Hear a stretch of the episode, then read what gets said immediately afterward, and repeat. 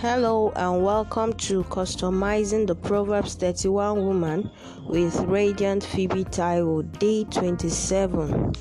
Wow, we are closer to where we are going than where we are coming from. Praise God. Our anchor verse is taken from Proverbs 31, verse 27. It says, excuse me, she looks well to how things go in her household, and the bread of idleness, gossip, discontent, and self pity she will not eat.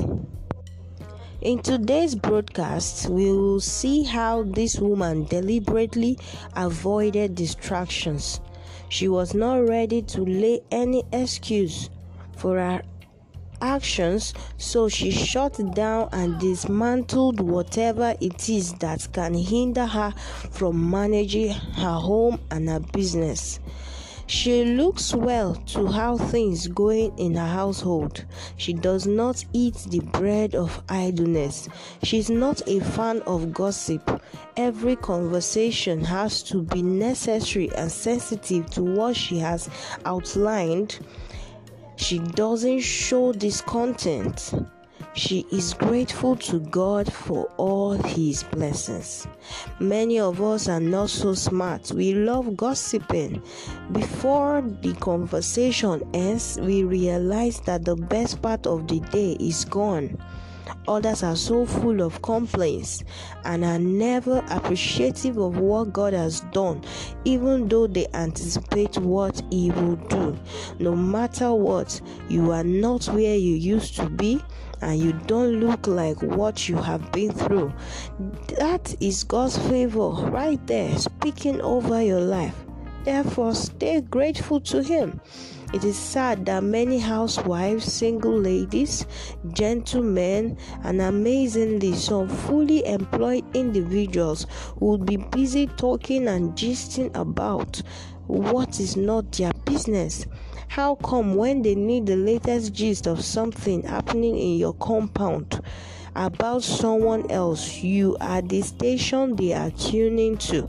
But when it's about intelligent discussions, spiritual talks, they know your IQ is low. Wow.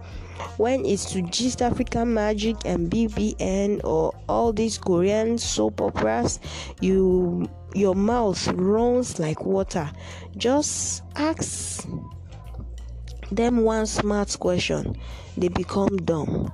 May your worth be more than being identified with the knowledge of things that have no eternal and earthly relevance in Jesus' name.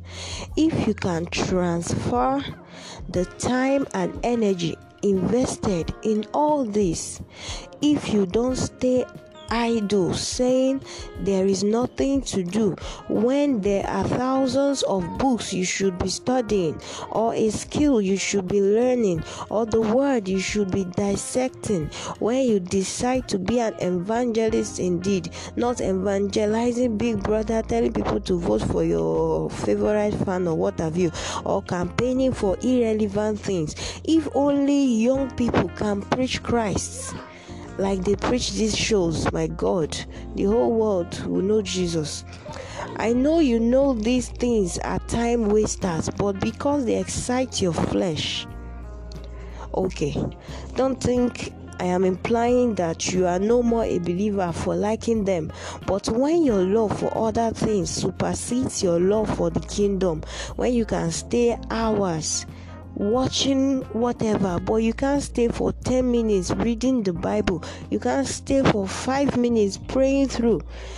You get you have to be truthful to yourself. Do you really love jesus if you do, feed the sheep, not with junky gossip and irrelevance, but with the sincere milk of the Word of God. That's if you know it yourself. You need it. You need it. Open your Bible. Read it today. Yes, today. Read it. Thank you. One last point from the verse we are on says, She didn't eat the bread of self pity. If you have Jesus, you are not pitiful. Your case is not hopeless. Stop thinking your case is the worst case scenario. Stop feeling overwhelmed with bad things. Get on your feet, dust yourself up, and get to work. Refuse pity. Don't stay in a pitiful state for long. Nothing good really happens there. Take your life in your hands, follow after God, and enter into the light. God bless you. See you tomorrow.